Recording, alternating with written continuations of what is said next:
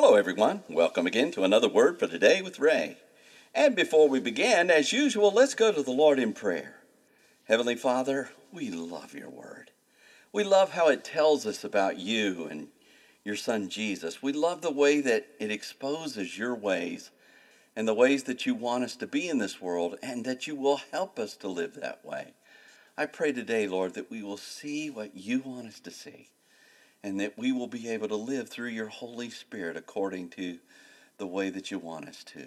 And we bless you and thank you for this in Jesus' name. Amen.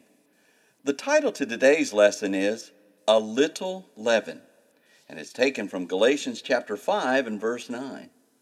For quite a while now, we have been sharing the words and thoughts of Paul the Apostle to the church members in Galatia we may begin to wonder why Paul would go to such efforts to refute the teachings of the Judaizers who were attempting to convince the believers that they must also follow the law of God as well as receiving the grace of God by faith in Jesus Christ. In chapter 5 and verse 9 of Galatians, Paul gives an important reason for removing all false teaching, where he wrote, A little leaven leavens the whole lump. Paul begins a little leaven. It seems so small. Is there really any effect that such a small, tiny, inconspicuous amount will have? We might think, what difference does such a small amount of leaven make?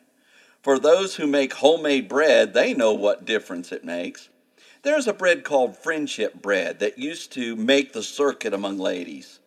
The idea was that a small pinch of leavened bread would be given by a friend to his or her friend, and they would introduce it into an unleavened batch of dough.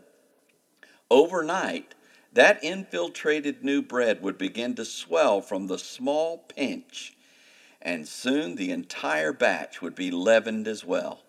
Leaven is like that, and so is false doctrine. Paul goes on to tell the effects of the little leaven it leavens the whole lump. In other words, just as the small amount of leaven infiltrates the bread dough, so does false doctrine and ways through a church body.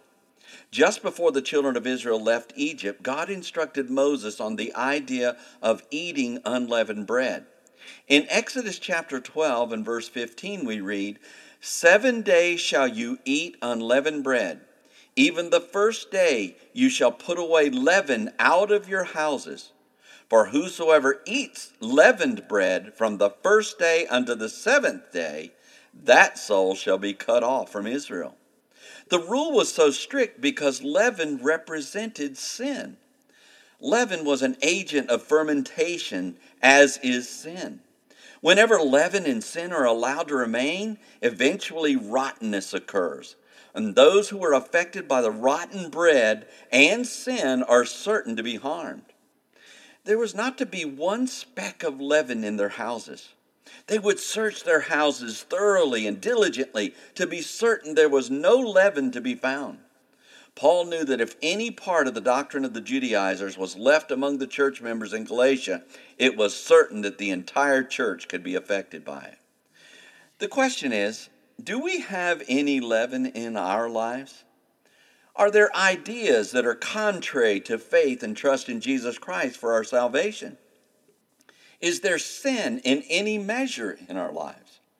Perhaps we should examine ourselves and be as David of old, who wrote in the book of Psalms, chapter 139 and verses 23 and 24 Search me, O God, and know my heart Try me and know my thoughts, and see if there be any wicked way in me, and lead me in the way everlasting.